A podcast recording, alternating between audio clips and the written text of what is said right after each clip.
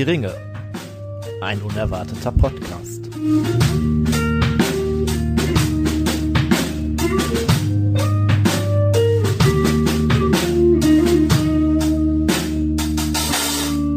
Hallo und herzlich willkommen zu einer neuen Folge Hör die Ringe, ein unerwarteter Podcast. Heute mal wieder aus Tim sein Wohnzimmer. Und äh, ja, damit könnt ihr euch ja so ungefähr schon denken, wer möglicherweise auch anwesend ist. Wir befinden uns hier nämlich quasi in einsamer Zweisamkeit. Hallo Tim. Guten Abend, hallo.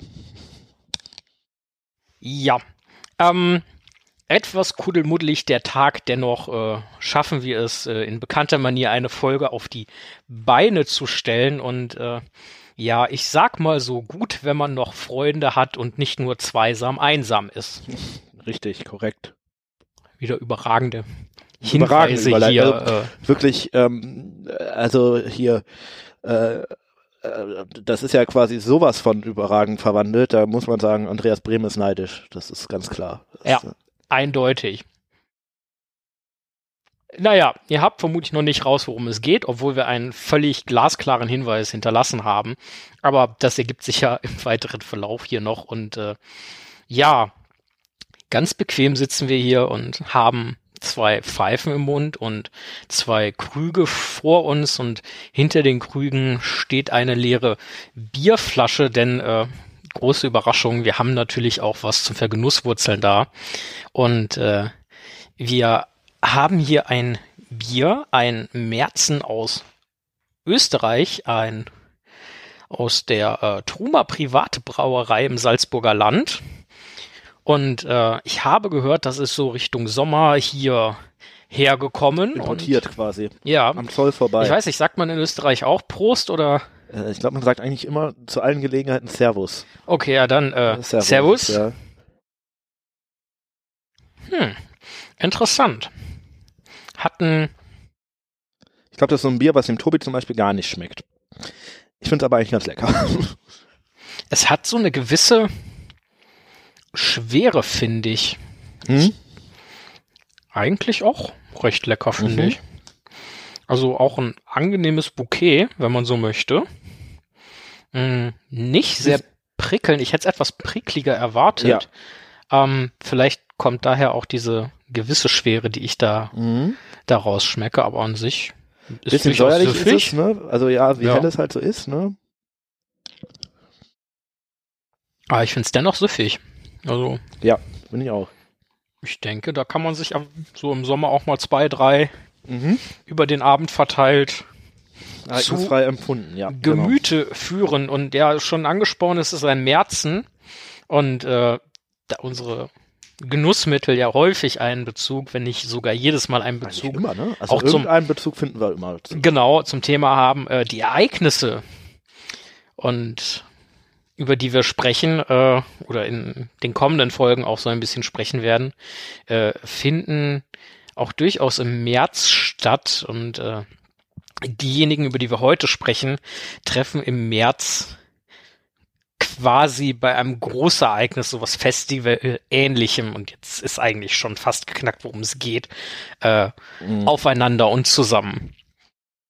Ja, also äh, wir sprechen heute, nachdem wir letztes Mal schon über den Burning Man Mittelerdes gesprochen haben, jetzt hier quasi über das ja, große Ereignis, weiß ich gar nicht. Geht das nicht erst bei 10.000 Leuten los? Ich weiß es nicht, aber ich glaube, heute steuern wir schon mal 3000 ungefähr dazu bei. Mhm. Und ich Die meine, wenn, Hälfte von der Hälfte, die Theoden sich erhofft und hat. ich meine, das ist ja auch der Höhepunkt. Also diese Leute kommen ja an, bevor das Ereignis mit dem Burning Man passiert. Ja. Apropos Großereignis Festival Burning Man, wir haben natürlich auch was zum Pfeifestopfen hier am Start. Und äh, das ist wahr. Tim, was hast du denn da Äh, wir haben mitgebracht? heute einen Tabak, den wir schon mal hatten, aber wir dachten uns, er passt heute gerade ganz gut. Wir haben heute aus der Graf Adolf Edition vom Pfeifen Linsbach den Scottish Mixture, Mic- Mixture, ma- ich kann nicht mehr sprechen, ist aber auch egal, äh, ist Slang, äh, den All 20 äh, hier am Start für euch importiert aus dem südlichen Bereich.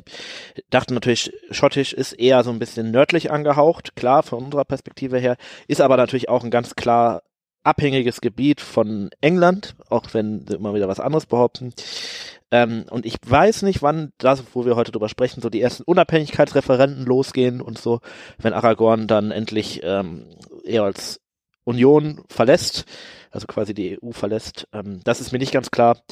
Aber dennoch äh, haben wir gedacht, das passt ganz gut weil auch so ein bisschen, einige Leute, ich finde, die haben schon manchmal so ein bisschen, wie sie beschrieben werden, so, so ein bisschen schottisch, mit den langen Bärten und den langen Kilten und und, und äh, von der Region, es, es, es hat ja auch so ein bisschen was, was Clanmäßiges, mhm. möchte man fast sagen. Und äh, der nächste Punkt, also es wird ja auch nur so zerhackstückelt, so Einzelnes geschickt, also ein bisschen ja, geizig ne? ist halt. Äh, Auf andere passt das mit dem Schottig nicht so gut, aber wir haben jetzt den. Kurz zum Geschmack.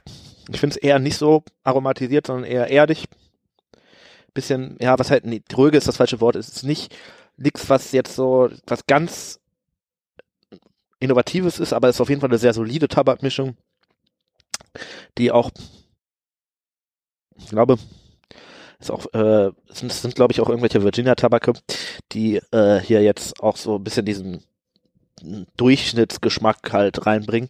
Aber das dennoch sehr abgerundet und überhaupt nicht scharf, also sehr ja, verhältnismäßig mild tatsächlich. Mild eigentlich, ja. Also, also erdig mild fände ich. Für äh, nicht aromatisierten Tabak auf jeden Fall. Gute Beschreibung. Ähm, ja, insofern finde ich das nach wie vor immer noch einen ganz guten Tabak, wenn man mal so ein, jetzt sag mal, ist ja heute eher ein kleineres Thema, oder nicht? Also mhm. ist ja jetzt keine, es wird jetzt hier keine Offenbarung, die ihr von uns bekommt. Es wird aber sicherlich auch kein, ähm, kein uninteressante halbe Stunde oder Stunde, die wir euch jetzt hier schenken an Unterhaltung. Ähm, sagen wir mal so, wenn es ein Feuerwerk der Unterhaltung ist, dann wird das hier vielleicht eher so der Polenböller oder so. Ja, ja. und mit dem Knaller geht's für euch in die Musik und wir hören uns gleich wieder.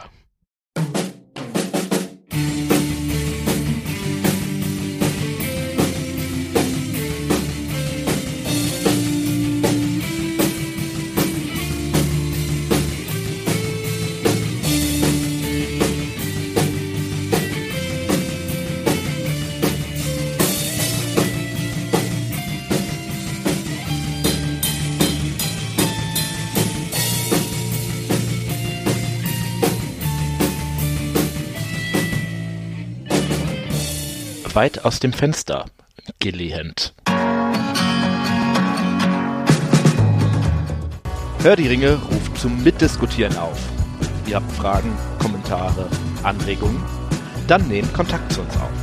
Das geht über Instagram. Dort sind wir zu finden unter Hör die Ringe, unter www.hördieringe.de als Kommentar unter der Folge zum Beispiel oder per Mail an langgrundblatt.web.de. So, ihr habt es vermutlich schon erraten. Heute geht es um die Lehen Gondors, die ja in der Schlacht um Minas Tirith zur Unterstützung äh, Teile ihrer Armeen und äh, Teile auch äh, in Teilen ihrer Fürsten mitschicken. Ähm, also heute sprechen wir nicht spezifisch über die Schlacht äh, um Minas Tirith. Das ist ein äh, Thema, was in naher Zukunft bei uns ausführlich behandelt werden wird. Aber ja, wir dachten vielen kompetenten Gästen und ja. uns.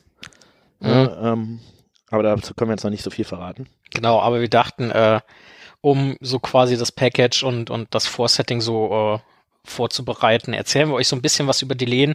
Für diejenigen von euch, die in Anführungszeichen nur die Filme gesehen haben, äh, da kommt von den Lehen, glaube ich, original nischt vor. Oder? Nein. Also es gibt diesen einen Charakter, der so ein bisschen, ich glaube, Imra hier und Beregon kombinieren soll. Der irgendwann mal, aber der auch vom Charakter her gar nicht zu den beiden passt, der aber so zu Denethor irgendwann sagt, so hier, der ist tot, Faramir.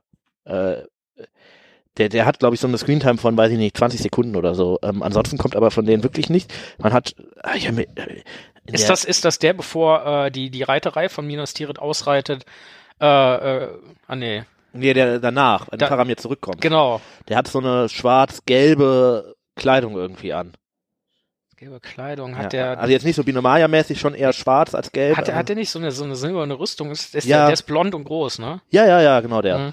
Ähm, ich, hätte, ich hätte den fast eher so vom Setting her eher wie Beregond übersetzt in den Kontext. Ja, der soll, glaube ich, beide Charaktere so ein bisschen ähm, kombinieren. Ich weiß gar nicht mehr, wie er heißt. Irgendwas mit I.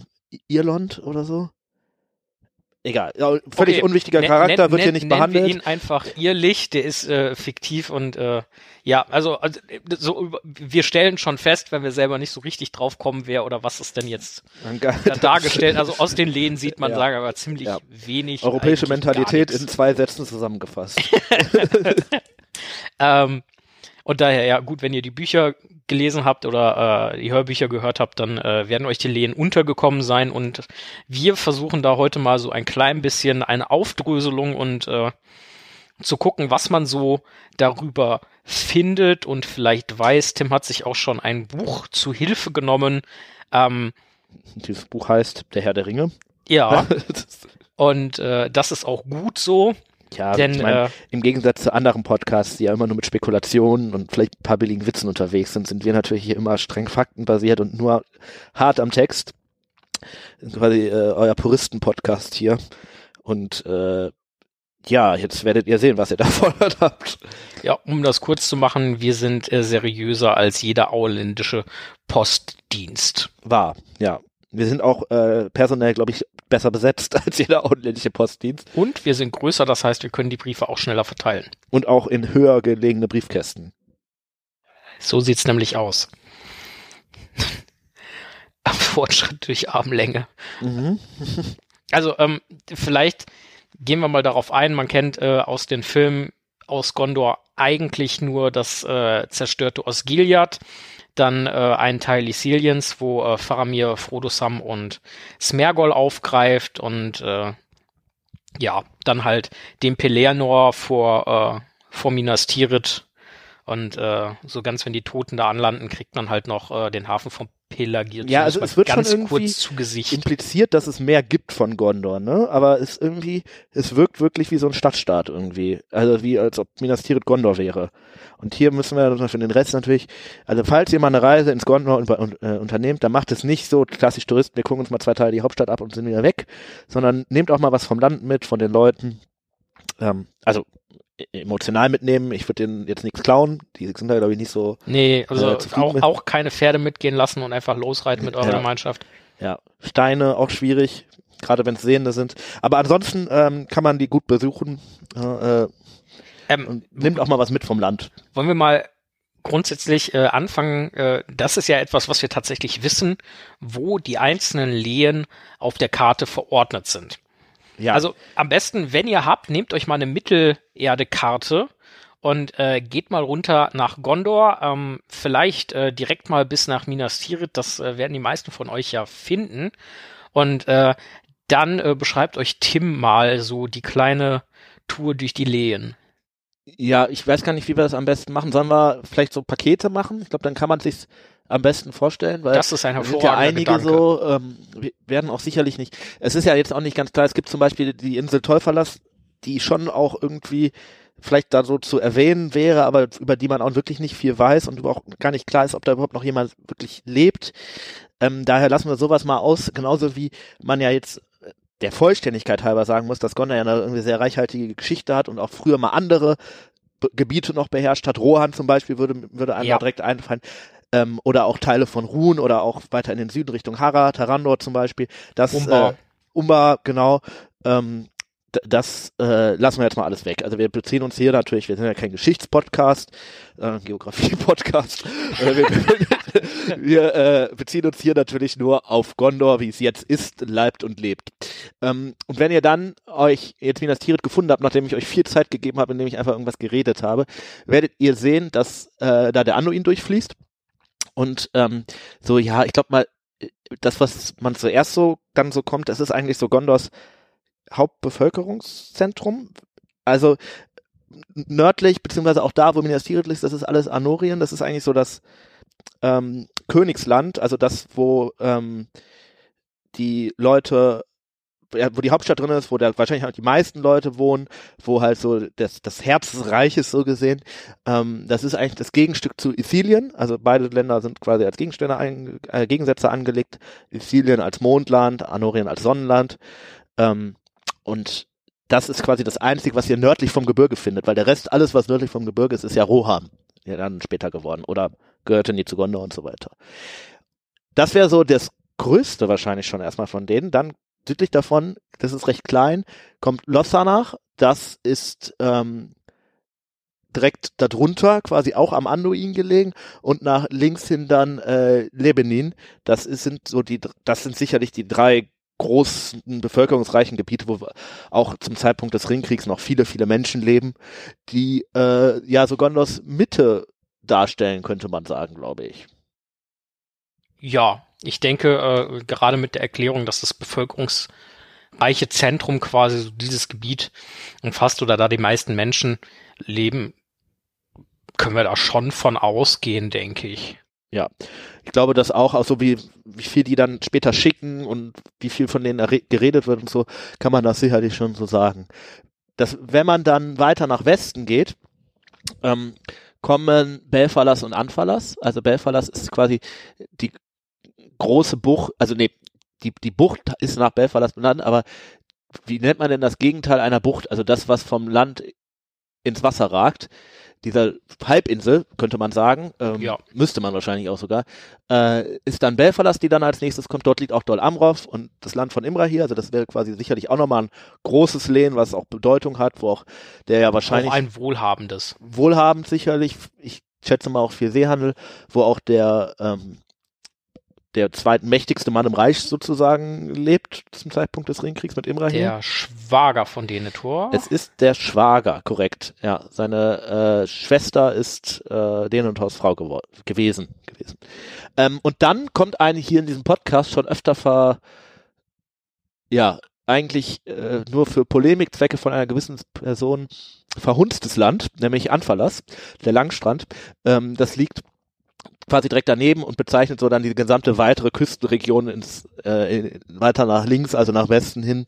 Ähm, und das ist wahrscheinlich eher so ein etwas, ja, weniger ähm, besiedeltes Gebiet, wie es halt dann irgendwann so nach links hin ausläuft. Dann gibt's noch so ein paar Begriffe, die vielleicht jetzt gleich noch wichtig werden. Nördlich von Anfalas liegt noch Pinifgelin, die grünen äh, Pindafgelin, die grünen Hügel, wo ähm, auch noch ein paar Leute leben ähm, und gleich noch, äh, wenn man dann ein bisschen weiter wieder Richtung Gebirge kommt, kommen noch Morfond und Ringlo, äh, auch eher so Talgebiete, schon halb im Gebirge drin, wo äh, auch noch ein paar Leute leben. Ein Begriff wird gleich noch wichtig, das ist der letzte der vielen Worte, die ich euch jetzt hier in die Ohren haue. Das ist ähm, der Ephianuin, das gehört im Prinzip zum zu Lebenin, ähm, bezeichnet einfach nur die Mündung des Anduins, äh, genau, also das Gebiet, wo der Anduin ins Meer mündet, also quasi direkt, wenn man jetzt zurückgeht, wieder, ja, im Osten von Gondor. Wie ihr mitbekommt, ähm, Gondor an sich ist wirklich groß und weitläufig.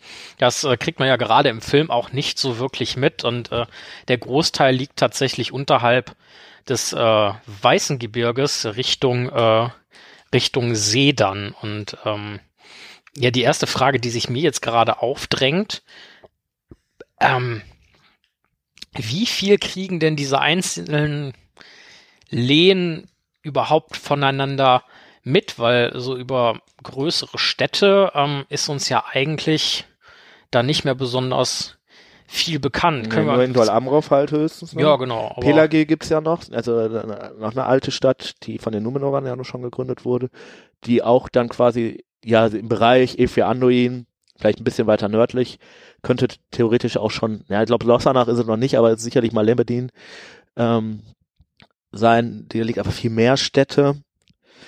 Sehen wir nicht so wirklich, ne? Das ist, nee. äh, ja.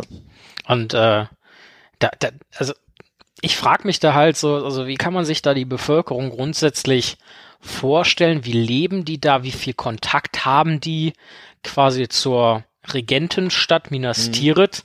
Ähm, wie, wie läuft da Handel? Wie läuft da Wirtschaft? Wie läuft da Kommunikation? Weil wir reden hier über ein Gebiet, was sich quasi in der Breite ähnlich weit erstreckt wie einmal das komplette Nebelgebirge von oben nach unten, würde ich fast schätzen. Ja. Ja, vielleicht zwei Drittel, aber schon, das kommt schon hin, dass das schon einiges ist. Ich weiß gar nicht, äh, ob das in Meilen irgendwo mal angegeben ist oder in Kilometern. Ich würde jetzt mal so schätzen, wenn sich die Karte so ansieht und immer diese berühmten Wegmarken, ne? Also das Auenland soll so auf der Höhe von Oxford sein oder Hobbingen auf der Höhe von Oxford und Minas Tirith auf der Höhe von Florenz. Kann man sich schon vorstellen, dass das schon, sagen wir mal, locker äh, vielleicht zumindest mal 800 äh, Kilometer, wenn nicht eher 1000 von ganz West nach ganz Osten in äh, Ja. Gondor ist. Und das ist natürlich schon einiges, so dass man da, äh, äh, da äh, an, an, an Weite hat auch. Ne? Also schon ein großes Land. Sicherlich ein bisschen wie der VAR, also breiter als, mehr breit als hoch. Ne? Aber ähm, schon ein großes Land, sicherlich. Mit sicher auch da konsekutiv vielen Einwohnern halt auch einfach, die da leben. Weil es ist auch ein besiedeltes Land, es ist kein menschenleeres Land wie das so ja, Arnor oder so, sondern es ist schon wirklich ein organisiertes Reich mit sicherlich auch entsprechender Anzahl an Einwohnern. Ähm, wissen wir irgendwas, also ich gehe mal davon aus, um äh, einige vorangegangene Fragen von mir einfach mal selber äh, spekulativ zu beantworten. Ich kann mir vorstellen, dass Kommunikation halt über eine verbundene Straße oder so geht, die jetzt vielleicht nicht ultra ausgebaut ist, aber einigermaßen, einigermaßen solide ähm, und dann gegebenenfalls auch einfach über Reiter, zumindest mit Minas Tirith, also ich gehe davon aus, in Minas Tirith werden Botenreiter sitzen. Ähm, Ja, also es gibt ja auch lokale Fürsten, ne? die werden sie schon Mhm. irgendwie in Kontakt mit Denethor stehen. Es gibt ja auch diesen Rat von Gondor, wobei mir da nicht ganz klar ist, wer da alles drin sitzt, aber wahrscheinlich auch da werden zumindest anders bezogen auch lokale Herrscher berichten oder angehört werden. Es gibt ähm, die Leuchtfeuer, die ja auch in den Süden gebaut sind, wo auch sicherlich Kommunikation mit ähm, betrieben wird, aber wahrscheinlich eher so, sagen wir, Notfallkommunikation als äh, wirklich, weiß ich nicht, nächste Woche Dienstag 14 Uhr, Ratssitzung wurde um eine Viertelstunde nach hinten verschoben oder sowas. mhm. Ja, ähm, aber sonst wird das, denke ich, über so äh, Reiter, Vasallensystem gemacht worden sein, schätze ich mal. ne? Ja, ist ja vermutlich auch einfach wichtig, weil auch da liegen ja Bewirtschaftungsgebiete, Ja, äh, die mit Sicherheit auch äh, dann, dann Waren ja. Richtung, äh, Richtung Minas Tirith, Richtung Anorien schicken. Oder auch Richtung Dol Amrod. Äh, gibt es, also die einzelnen Linien, wir haben ja eben oder eben schon mal droppen lassen, dass äh, zum Beispiel Dol Amrod eher wohlhabend ist, dass da mit Imra hier quasi Gondors Second in Command irgendwie sitzt Mhm. zu, zu dem Zeitpunkt. Ähm, und äh, die geografische Lage ist ja auch unterschiedlich. Manche eher im Hügeligen, manche eher im Tal, manche näher an der See, manche weiter im Landesinneren. Ähm, wissen wir irgendwas darüber, was die produzieren, bewirtschaften? Haben die irgendwelche Spezialitäten? Also zum Beispiel in Rohan kann man ja sagen, klar, inzwischen eigenständiges Königreich irgendwie, aber da war es ja ganz klar Landwirtschaft und, und Pferdezucht. ja. Ähm, Ja, ich glaube, dass man schon so ein bisschen sagen kann. Zum einen sind einige, also es ist halt sehr, sehr viel Küste. Ne? Also ich würde mal sagen, auch wenn das so ein großes Land ist, wird es wahrscheinlich nicht viele Bereiche in Gondor geben, wo das Meer mehr als 200 Kilometer entfernt ist. Ähm, und daher kann man, glaube ich, schon sagen, ja, hm, äh, das wird ein großer Wirtschaftsteil sein, zumal wir ja auch wissen, dass zum Beispiel in den Krieg auch, äh, da werden Leute geschickt, die explizit als Fischer mh. bezeichnet werden. Ne, das wird so der normaler Job sein. Da werden auch Hirten sein und so. Auch Landwirtschaft wird da betrieben werden, weil es ist sicherlich auch ein fruchtbares Land, einfach Ja. weil es in einer ganz guten Klimazone dafür liegen wird, nicht so weit nördlich, nicht so kalt äh, und am Wasser. Ähm, ja, und ansonsten wird wahrscheinlich auch so ein bisschen Gebirge lädt auch immer so, so Steinbau ein, gerade wenn man sich gondorianische Geschichte anguckt mit dem Bau von Mhm. Minas Tirith, die numenorischen Werkzeuge, die da sicherlich auch eine Rolle spielen, wird sein. Ähm, Handel kann ich mir gut vorstellen. Also klar, zum einen natürlich mit Rohan, aber ähm, wohl auch äh, so die Küste eher entlang. Weil die Handelswege mit Rohan stelle ich mir schon ein bisschen kompliziert vor, weil die gehen ja alle übers Gebirge. Ja, die werden Oder alle Gebirge. oder am Gebirge vorbei. Ne? Das, Und, und ich stelle mir gerade auch die Frage, also früher kann ich mir vorstellen, gab es da irgendwie den Handel, aber Mhm. so zuletzt haben Rohan und Gondor ja gar nicht mehr so viel miteinander zu tun gehabt. ja, und das Gebirge scheint da ja tatsächlich wirklich wie so eine kleine Mauer zu wirken. Mhm. Ne? Das heißt, alles, was zwischen den Lehen und Rohan liegen zwar nicht viele Kilometer, aber halt diese diese eine physische Barriere und deswegen Ja. wird es eher so sein, dass da äh, alles über Minas Tirith laufen muss, was natürlich dann ein riesen Umweg ist. Und der Weg, die Wege werden länger, dann werden so wenige gemacht und so. Tja, so sieht das Ganze dann aus, wenn man noch keine Nordwestpassage gefunden hat. So ist das, ja. Ähm, ja, vielleicht nochmal äh, darauf eingehend. Ich glaube, im Buch äh, wird das tatsächlich aufgeschlüsselt. Ähm, wir erleben die Lehnen ja in erster Linie, weil wir auch einfach eine dünne Informationslage jetzt Mhm. zumindest bei uns hier haben, ähm, als diejenigen, die im Buch und natürlich auch im Hörbuch äh, dem äh, Ruf aus Minas Tirith gefolgt sind, äh, das ja angegriffen wird und äh, ja, wir haben es eben schon mal so ein bisschen angeteasert. Äh, insgesamt kommen aus den Lehnen halt 300, ja, ich sag mal Kämpfer, mal professionell, mal eher, 3000. äh, ja, sagen wir eher dürftig oder so Mhm. ausgerüstet. Du hast gesagt, eben Fischer waren dabei zum Beispiel, vermutlich auch einige Jäger. Ähm, Ja, also halt keine professionellen Soldaten, sondern Leute, die halt einberufen wurden sozusagen, ne? äh, die sonst was anderes machen, aber die jetzt halt gebraucht wurden. Ja. Und ähm, ja, willst du uns mal äh, so, so ganz kurz äh, sagen, wer da von, von wo ungefähr kam und äh, gibt es da Leute, die man im, im Speziellen erwähnt haben sollte, einfach um sie mal gehört zu haben. Wie gesagt, das ist so ein Mhm. bisschen eine der Folgen, die äh, die, die Schlacht um Minas Tirith mit aufbaut, dass ihr es einmal gehört habt. Ähm, Ja, das bezieht sich ja jetzt im Großen und Ganzen auf diese äh, Passage da im Buch, äh, als Pippin das so beobachtet, wie alle in die Stadt noch kommen, äh, die jetzt und, so aus dem und letzten Drücker werden die Hilfen. Ja, genau. ne. Das ist äh, interessanterweise gibt es im ähm, äh, warte mal, äh, im, im, im Troja-Mythos gibt es ja eine ähnliche Ge- Passage, wo auch die ganzen äh, griechischen äh, Truppen quasi aufgeführt werden. Das ist sehr stilistisch recht ähnlich, kann man sich vielleicht mal angucken. Naja, ähm, also wir wissen zum einen, dass aus Lossanach, das ist das der erste Nähte, halt Forlong, der der Anführer davon, und so um die 200 Leute kommen. Und da sagen die Menschen schon, boah, 200 ist echt wenig. Äh, wir hatten eigentlich gedacht, das ist das Zehnfache, was zum einen ja zeigt, wie bevölkert das Gebiet sein muss. Ähm, und zum anderen, dass halt auch viele einfach nicht kommen konnten, wegen der Geschichte mit den Kosanen, weil die da halt, äh, ja, quasi da abgezogen werden und da gebraucht wurden. Ähm, das wäre so das erste. Dann wissen wir das aus dem Ringlotal, also äh, etwas weiter entfernten Gebiet, was auch nicht so, ähm, so, so, so groß ist. Halt um die 300 Leute kommen mit einem Anführer, der heißt Devorin. Ähm, von dem wird, glaube ich, ehrlich gesagt nie wieder was gesagt im ganzen Buch, aber er wurde da zumindest mal, äh, äh, ja, äh, Ha- Hat er, hat er seine fünf, fünf Buchstaben bekommen oder so? ja, genau, ja, ja, ähm, ja, und das ist also wie gesagt auch eher ein weit- weiter entferntes Gebiet. Dann kommen vom besagten Anfallers ein paar Leute, da wird nicht genau gesagt, wie viele, mit, ähm, mit äh, Golaskil, das ist der entsprechende Anführer. Ähm, Also Anverlass ist ja schon relativ weit weg dann. Äh, also Ja. die müssen entweder wirklich äh, viel Zeit zur Anreise gehabt haben äh, oder geritten sein, wobei von Pferden wird da ja nichts erwähnt. Ja, ja. Ja, also zumindest nicht durchgehen. Also wenn halt nur ein paar Leute hast, die reiten, dann hilft dir das ja auch nicht so wirklich weiter. Du musst ja dann nicht entscheiden, ob du alle mitnimmst oder halt welche Leute zurücklässt. Und die haben ja anscheinend alle mitgenommen. Also müssen die schon frühzeitig losgegangen sein. Ähm, dann weiß man, dass aus Lamedon, das haben wir glaube ich eben gar nicht erwähnt, das ist auch noch eins dieser Gebiete, die da in diesem L-Bereich liegen, Lossanach, Lebanon und darüber halt noch Lamedon. Ganz wenig Leute kommen. Das kommt vor allem daher, dass die Menschen halt auch von den Kosanen äh, gebunden sind, auch deren Anführer im Endeffekt da unten kämpfen muss. Ähm, vom LC Anduin, also im Endeffekt aus Lebanon, kommen auch um die 500 Leute.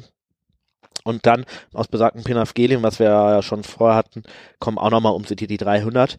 Das sind alles nur so Kleckerbeträge eigentlich, muss man sagen. Ne? Also das sind ein paar, da kommt ein bisschen was zusammen, am Ende so um die 3000, aber es sind nicht, nicht besonders viele. Was tatsächlich wahrscheinlich den größten Unterschied macht, sind die Leute von Imrahil aus Dol Amroth, also aus Belfalas, die ähm, mit dann doch 700 Leuten kommen, was jetzt auch keine 1000 sind, aber mal ein bisschen mehr. Ähm, vor allem auch alle sehr gut ausgerüstet und sehr äh, gut organisiert, also richtig als ja, Berufssoldaten, muss man sagen, da ankommen, was dann ja schon was anderes ist als so ein Haufen wütender Fischer irgendwie. Ja, und ist auch die Frage, sind die Fischer wirklich so, also die sind vermutlich wütend, weil die einen langen, staubigen Weg gehen mussten Mhm. und nicht Fischerbötchen fahren konnten und weil die halt wissen so, ja, scheiße, die Orks kommen. Ja, genau. Also die ja dann wahrscheinlich auch noch eine gewisse Menge an Angst mitbringen, ne? was Ja, äh, sicherlich dem Bösen auch eher noch zugutekommen wird. ja aber äh, wirklich mal zur Anreise, ähm, also klar, aus den nahegelegenen Gebieten oder vielleicht auch noch ähm, aus, aus Belfalas, dem, den Gebieten oder so, da brauchst du schon nicht so lange Richtung Minas Tirith, Mhm. aber aus den weitergelegenen hatten wir, hatten wir die, die Jungs aus dem Morthon-Tal erwähnt. Ah nee, die habe ich einfach mal unterschlagen. Ähm, das sind aber auch nicht so viele. Das waren, glaube ich, ähm, 500 Bogenschützen ja, oder so, genau. Ne? Ähm, die, äh, was ja aber auch schon ein Stück weiter weg ist, das Morphontal. Ne? Das ist das, ja, ja. wo Aragorn dann am Ende durchzieht mit den Toten. Äh, wo der, glaube ich, sogar auch noch feststellt, dass das ziemlich entvölkert ist, weil die halt alle in irgendwelchen Schlachten kämpfen, die Leute. Ähm, aber ansonsten haben wir die, glaube ich, nicht äh, erwähnt. Ne? Ja. Ja, aber ich stelle mir halt wirklich die Frage, ähm, das es vergeht ja von Kriegsbeginn in Rohan. Also sprich, äh, die, die, die, der Rückzug aus, ähm, aus Edoras nach Helmsklang, Schlacht von Helmsklang, ähm, Sammeln äh, über Edoras nach Dunhag und dann Aufbruch nach Minas Tirith, das sind ja, Das ist schon ein Das- Stück. Ne? Die müssen schon ordentlich unterwegs gewesen sein. das, also das sind Ja. ja nicht so viel, ich überlege gerade, wie viele Tage das sind, das sind ja irgendwie, das sind Ich ja finde es auch bemerkenswert, ehrlich gesagt, Wochen dass sie oder alle so? zusammenkommen. Also die müssen sich ja wahrscheinlich irgendwie vorher getroffen werden haben. Ich schätze mal zum Beispiel in Dol Amroth wird, werden zumindest die Leute aus Anfalas und aus Morphon, aus dem Ringlotal, Pinaf Gelin, dass die wahrscheinlich sich alle da gesammelt haben und Mhm. damit immer hier hochgezogen äh, sind und vielleicht noch vorlang auf dem Weg eingesammelt haben. Aber da scheint Ja. ja, da scheint ja schon irgendwie so eine Idee da gewesen sein, dass man die brauchen wird, weil ich kann mir zum Beispiel Ja. vorstellen, dass die gar nicht irgendwie großartig über Leuchtfeuer oder so äh, informiert wurden, sondern in dem Fall kann ich mir wirklich vorstellen, dass Denethor, der den Das Krieg ja befürchtet ja. irgendwann gesagt hat, ähm, was möglicherweise äh, auch mit dem Tod von Boromir oder der Nachricht oder so davon Mhm. in Verbindung stehen könnte, ähm, Ja, und der kriegt ja mit, dass Mordor Ja, Truppen sammelt. dass, ne? dass der halt irgendwann gesagt hat, so, äh, ich, ich mobilisiere das jetzt und dass dann alle entsprechend äh, losgezogen sind, sobald sie Nachricht hatten. Aber ich sag mal so, ins, ins hinterste Anverlass von Das Minas ne? Tirith und, Mhm. äh, äh, und dann halt zurück, das ist ja schon eine Ecke. Also das glaube ich auch, dass Also ist schon zumindest mal zwei Wochen vorher, also eigentlich mehr, aber du musst die, es sind nicht viele, ne? Die werden auch nicht alle bekommen haben, was geht irgendwie, weil bis du dann so Leute gesammelt hast, das dauert einfach unendlich lange. Aber ich glaube, ja, ich wollte gerade sagen, zwei Wochen vorher, ich glaube eher früher sogar noch, muss er angefangen haben. vermutlich. Ich glaube eher vier Wochen, bis, bis man dann zusammengesammelt hat und so. Äh, muss wirklich auch die Entscheidung gefallen sein, okay, wir machen das jetzt. Und ich denke, dass das eigentlich so geplant war, von wegen schickt alles, was ihr habt. Mhm. Und dass das dann halt durch die Nummer mit den Kosanen anders kam. Ja, möglich. Das haben wir in der Denethor-Folge gar nicht so beleuchtet, aber es ist wahrscheinlich auch wieder ein Grund für Denethor zu sagen, hey, das läuft ja alles kacke irgendwie und ich bin unzufrieden. Hm. Wenn dann statt, jetzt 3000 Leute statt, wenn, Ja, ich weiß nicht, ob alle zehnmal so viel geschickt we hätten, ne, weniger als halb so viele, wie er erhofft hat, vermutlich auch hier. aber, ja, oder mehr, wenn, also bei Lossanach wird ganz klar gesagt, das ist ein Zehntel, Ja. ne, und 3000 oder 30.000, das macht dann wohl doch schon irgendwie einen Unterschied, ne, aber, Ja. Ja, im Fall von Lossernarch wären es dann halt 2000 Leute, aber 2000 Leute einigermaßen gut ausgerüstet sind halt schon. Also ich weiß nicht, wenn du mir die vor die Nase stellst, so, also zugegebenermaßen auch 200 würde ich jetzt nicht auslachen, aber äh, so 2000 ist halt schon nochmal eine ganz andere, ja, ganz andere Qualität. Aber worauf ich nochmal eingehen wollte, es ist wieder so ein ganz erstaunliches Timing. Das haben wir ja äh, schon, schon ein paar Mal festgestellt in Folgen. Ähm, wer wie, wo, wann aufgetaucht ist und wo durchgekommen ist und gefunden wurde oder nicht gefunden wurde. Und äh, ja, auch hier, kurz vor Schlachtbeginn treffen die alle ein. Also ja. Zufälle gibt's. Ja, Zufälle gibt's. Genau, gutes Timing sicherlich. Ne? Ich wollte gerade einmal nachschauen, vielleicht finde ich es. Ähm, äh, wie viele Leute denn dann Aragorn tatsächlich mitbringt auf seinen Schiffen? Ich glaube, es wird irgendwo gesagt, dass das eigentlich erstmal nur 1000 sind und der Rest quasi dann Sich noch auf den Weg, Weg, macht, weil halt äh, nicht alle auf die Schiffe passen, so blöd Ja. gesagt. Ähm, ja, das ist natürlich zeigt aber schon, dass auch tausend Leute einen großen Unterschied machen können. Ne? Also Ja. das ist äh, sicherlich so, zumal da natürlich noch psychologische Effekte sicherlich bei dieser Aragorn kommt von den Schiffen runter Nummer äh, eine Rolle spielen. Ja gut, und äh, wie ihr wisst, in den Filmen äh, springt äh, Aragorn mit Gimli, Legolas und den Toten von den Schiffen und äh, ja, im Buch halt mit, mit Menschen. Ja. Naja, und zwei Elbenzwillingen, aber, Mhm. Aber äh, auch da äh, die Lehen im Film eigentlich komplett weggelassen, wobei ich denke, dass, dass das dem Film auch durchaus zuträglich ist. Ja, das ist eine Vereinfachung so am Ende, muss man Ja. sagen, ne? die aber auch funktioniert. Äh, Also insofern äh, äh, denke ich, das ist schon, schon in Ordnung, dass sie das so gemacht haben. Ja, auf jeden Fall. Und ich meine, genügend davon, das ist ja fast ähnlich wie mit den Elben in äh, Helms Klamm im Film. Also aus den Lehen werden ja auch furchtbar viele Leute draufgegangen sein. Ja, ja, wa- wahrscheinlich. Ne? Das ist ja eigentlich Gondors Hauptmenschenquelle so gesehen, könnte Ja. man sagen. Ne?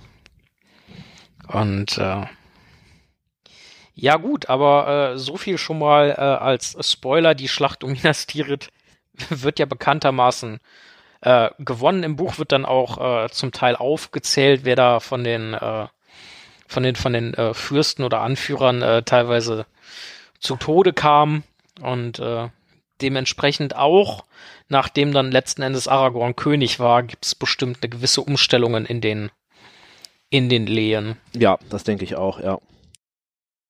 Ja, eigentlich total interessant. Das, also ich wüsste jetzt, abgesehen davon, dass mein Wissen da jetzt auch nicht ultra breit ist, ich wüsste auch nicht, wo noch irgendwie was, was steht. Weißt du, ob da irgendwie Tolkien noch mal irgendwo eine Kleinigkeit Ja, es gibt so ein paar, hat oder es- so? zum Beispiel, hat, also das ist halt so eine typische Tolkien-Sache, der hat mal so ein paar Texte zum Beispiel über die ganzen Flüsse da in Gondor geschrieben und eigentlich eher auf Basis dessen, ich habe so ein paar Sachen auch über die Lehen niedergeschrieben, weil das halt zum Beispiel für den Namen, den der Fluss gerade trägt, relevant ist, wie so die Geschichte des äh, des, des Landes ist, durch das der fließt, so warum der Fluss so heißt.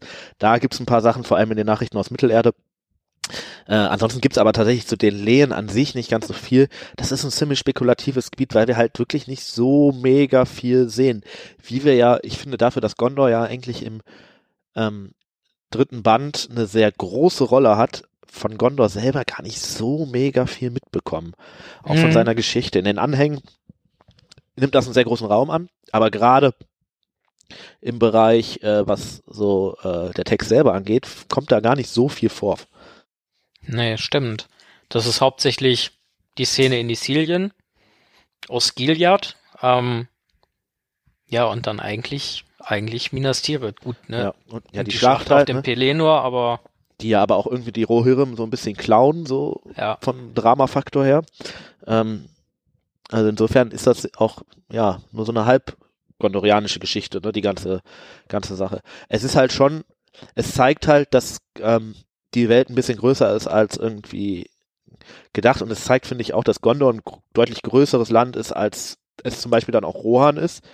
Äh, Was man im Film eigentlich auch so gar nicht absehen kann Ja. und sich so wundert, okay, da sind halt ein paar Soldaten in der Stadt und da sind irgendwie 20 Waldläufer im, im Gebüsch in Isilien und, äh, und noch ein paar Leute irgendwie, was war da, 300 Mann in Kaya, Andros, die, Ja. die, die, die Halbinsel da nicht und den Übergang nicht halten können. ja. Und du denkst dir, okay, und bei Rohan dann ja 6000 Speere weniger als halb so viele und du, äh, Ja, so mit der Rechenmaschine davor und Ja, aber das ist äh, gut. Ich finde Peter Jackson mit den Zahlen hat er sowieso nicht immer so ganz.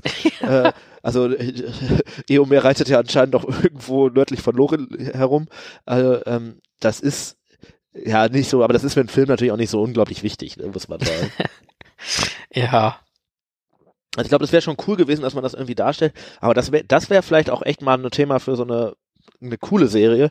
Ähm, so Gondors Geschichte über die ganzen Jahrzehnte und dann könnte man natürlich zu den Lehen auch irgendwie einfach mal. Was ich mir gerade vorgestellt habe, ähm, gut, das hätte, ob das in den Film gepasst hätte, vermutlich tendenziell eher nicht so. Aber was halt cool gewesen wäre, mal so ein kleiner Überflug einfach über die Karte, dass man einfach da drüber geht Ach. und Äh, Im Film meinst du? ja, ja, Ich dachte, du meinst jetzt irgendwie, dass man, weiß ich nicht, im Pelagi ins Flugzeug fliegen kann und dann einmal den Gondor-Rundflug äh, buchen kann.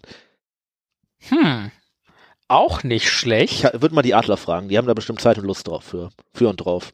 Air Adler, hier werden sie geflogen. Ja. Ich würde auch einen Ring mit ins, also an Bord nehmen, wenn das in Ordnung Hier, ist. hier, hier, hier, wir- hier werden sie geflyfoolt.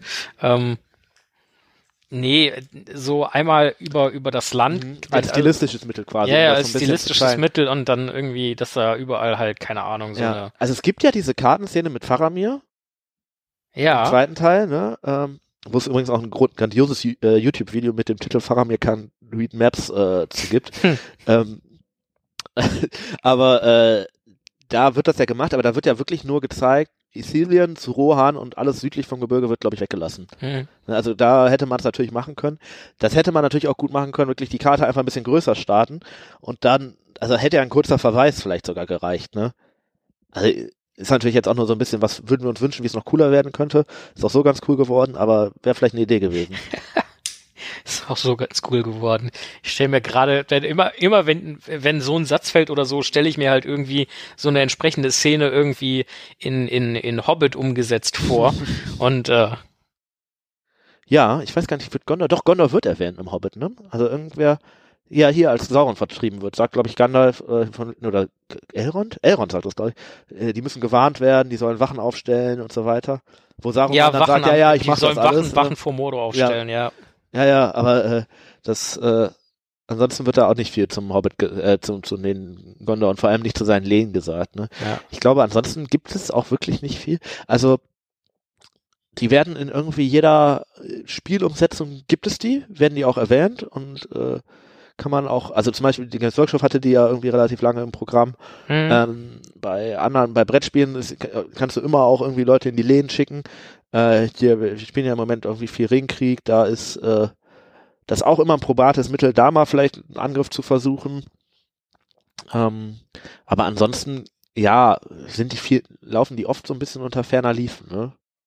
Ja, und also gut, ne, letzten Endes auch im Buch ähm, wird halt erwähnt, es gibt sie, die heißen Ja. so und so, der und der regiert da und sie schicken so und so viele Leute und Ja. danach ist quasi, äh, der ist tot, der ist tot, der ist Ja. tot und ganz viele andere äh, auch und äh, aber die Schlacht ist gewonnen. Ja, die haben auch ordentlich, ne? Also ich glaube, fast alle von diesen Anführern, die da hinreiten, gehen auch drauf dabei.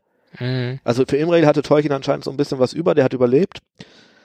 Aber ansonsten äh, denke ich, ja, ist das nicht so eine sichere Nummer da äh, als Anführer zu sein. Nee, das stimmt wohl.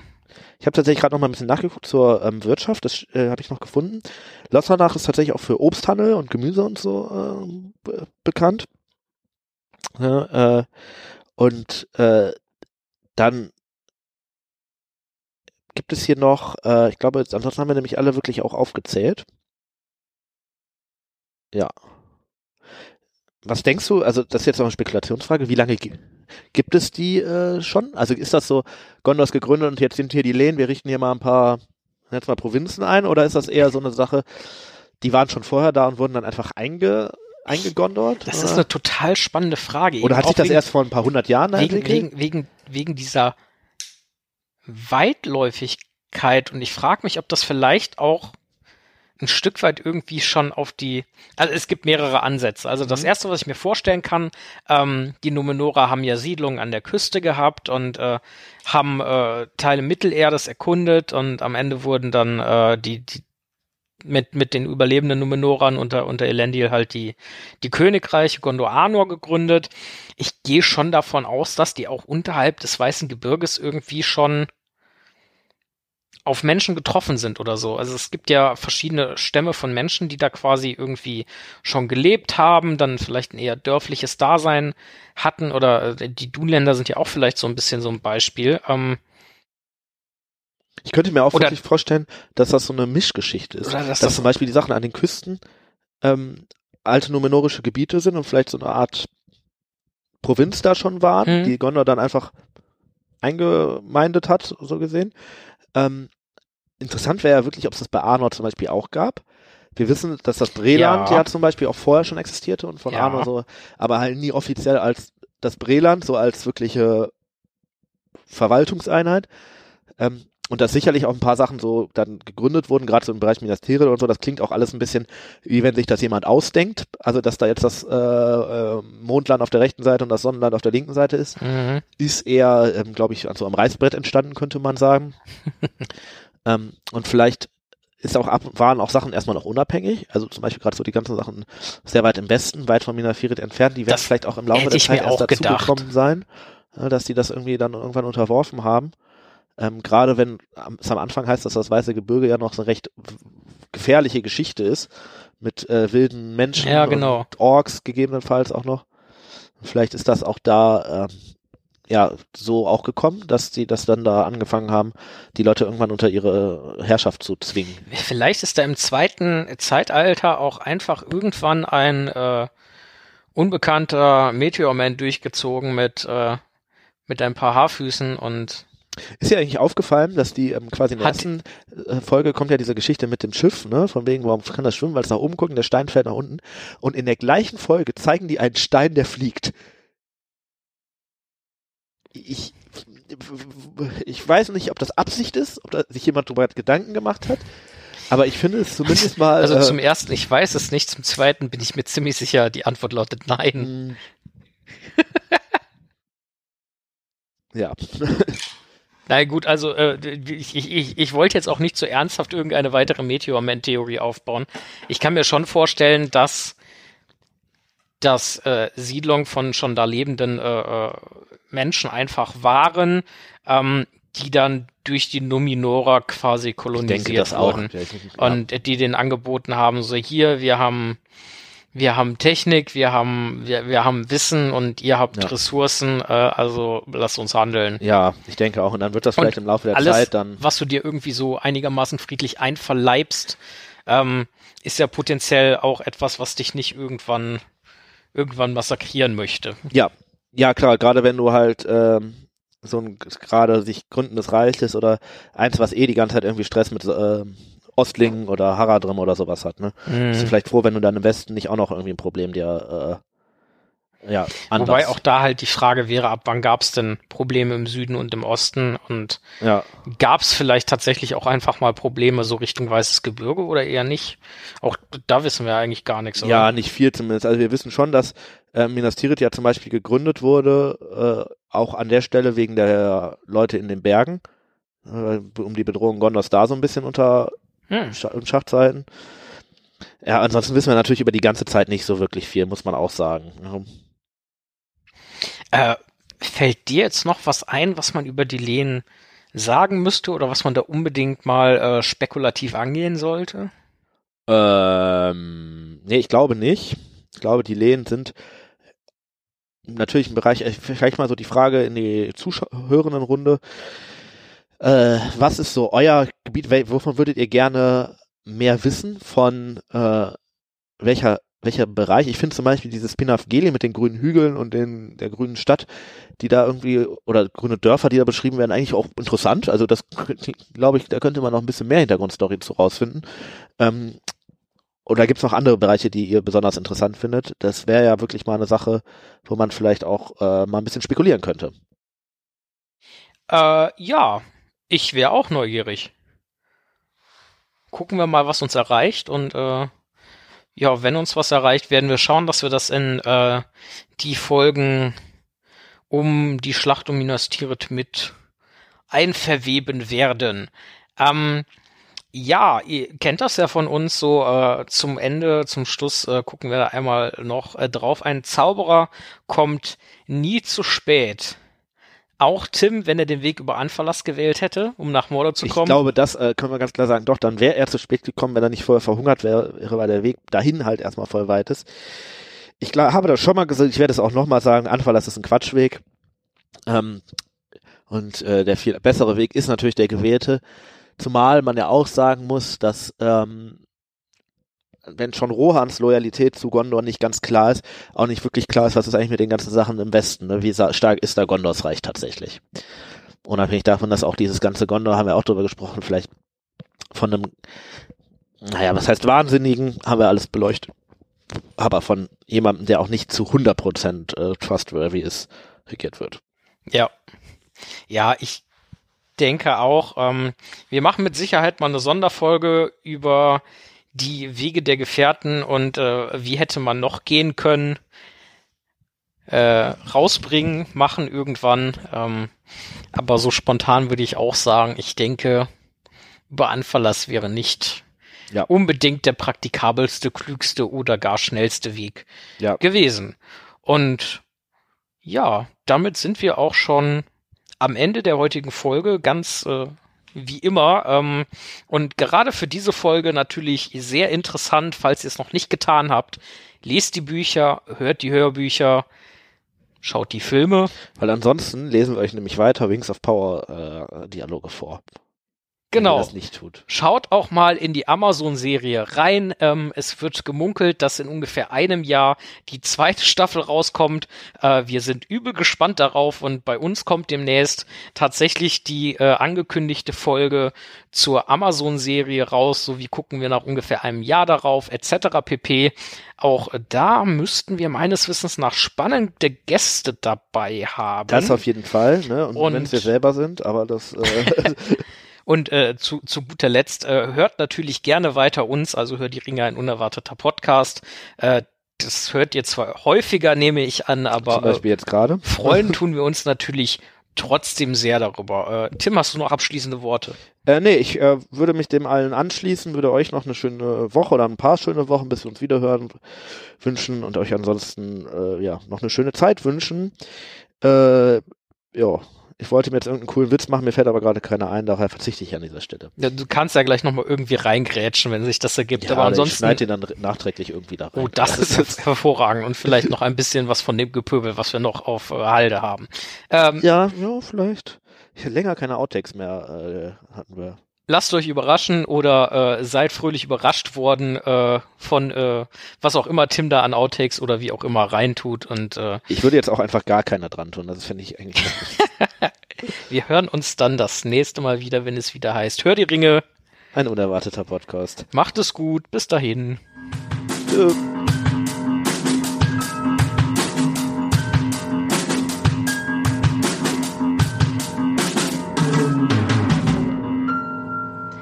Wie könnt ihr Hör die Ringe unterstützen?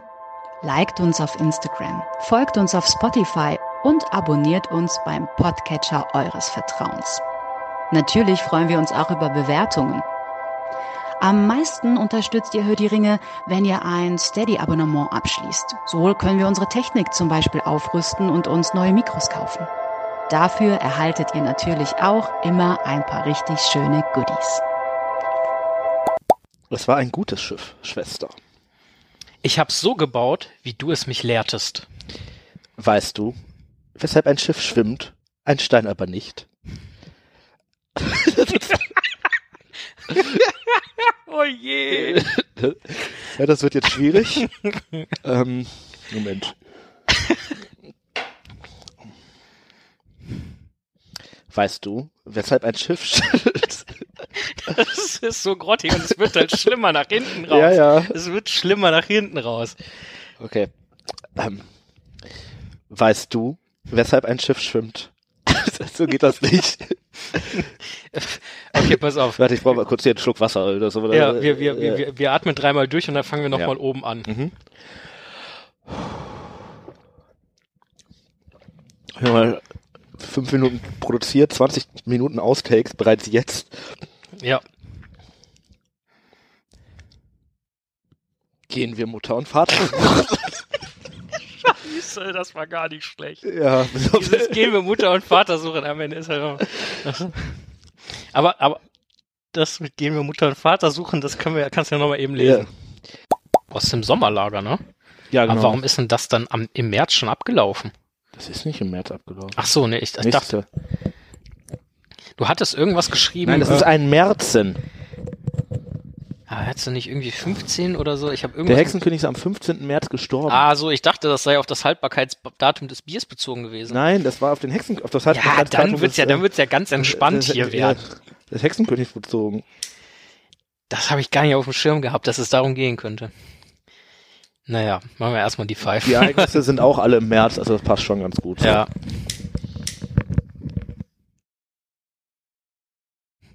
Diese Überleitung.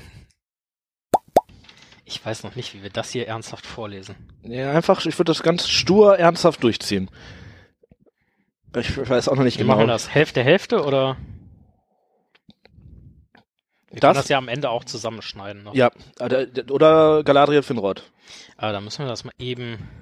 Wir können es auch Hälfte Hälfte machen. Also, äh, das eingekreiste wäre Galadriel hier. Ähm, ja, wir können das auch aufteilen. Möchtest du lieber den bierernsten Finrod oder die herrlich naive? Du machst den ernsten Finrod. Okay. Ich glaube, wir brauchen mehrere Takes davon. Wahrscheinlich. Wie machen wir das hier mit dem... Und damit wollten wir eigentlich starten. Ah, ich glaube hier. Willst du einfach dann die erste Hälfte machen? Ja. Ich mache die zweite. Also sprich, ich Ja. übernehme dann ab der. Okay. Dann sagen wir kurz ein kurzes Hallo, wer wir sind. Wäre vielleicht sinnvoll, ne? Ja, Oder machen wir ähm, die Begründung danach? Wir müssen irgendein. Ich pass auf. Mhm. Wir machen erst, dass äh, Silmarillion äh, möglichst Horror vertont. Mhm. Also schon irgendwie ein bisschen düster intoniert, wenn es geht. Mhm. Und dann, naja, und weil es ohne Klamauk nicht geht, Mhm. ähm, Mhm. dann das und dann äh, Halloween-Grüße von Hör die Ringe. Ja, Wir haben uns Wir machen das entschieden am Schluss, die Begründung. für dieses gut. und jenes. Ja. Das war jetzt der zweite Absatz, ne? Das war der zweite Absatz mit, ja. Und ich habe eine Idee, wie wir das, wie, dann kommt, muss, deswegen habe ich gerade in die Gruppe geschrieben, jemand soll für den Übergang dann sagen, sowas wie von wegen, das soll Horror sein, wir machen jetzt mal richtigen Horror. Ja, das muss Thorsten jetzt, machen. ja, Sagt Thorsten direkt mal, dass es um die Amazon-Serie geht, ja, dass sich Horror auf Amazon bezieht. Dann ist er. ja. Ja, ähm. Du wolltest den, willst du Finrod. den, den Text einmal durchlesen? Ich hoffe, du kommst mit meiner Schrift Ja. klar. Dann würde ich Äh, gleich yes. einmal kurz ich neben dich kommen. Dann, an. nee, doch, doch, ja. Der ist jetzt halt ein bisschen abgehackt so geschrieben. Alles gut. Äh, ja, sehr gut. Ach so, ja, ähm, Ich fange an. warte kurz. Ich, äh, Achtung, ich kabel mal um. Mal hoffen, ich hoffentlich kriege ich eine, äh, eine naive, einigermaßen Galadriel-textliche Stimme hin. Ja. Eine Hör die Ringe Produktion 2023.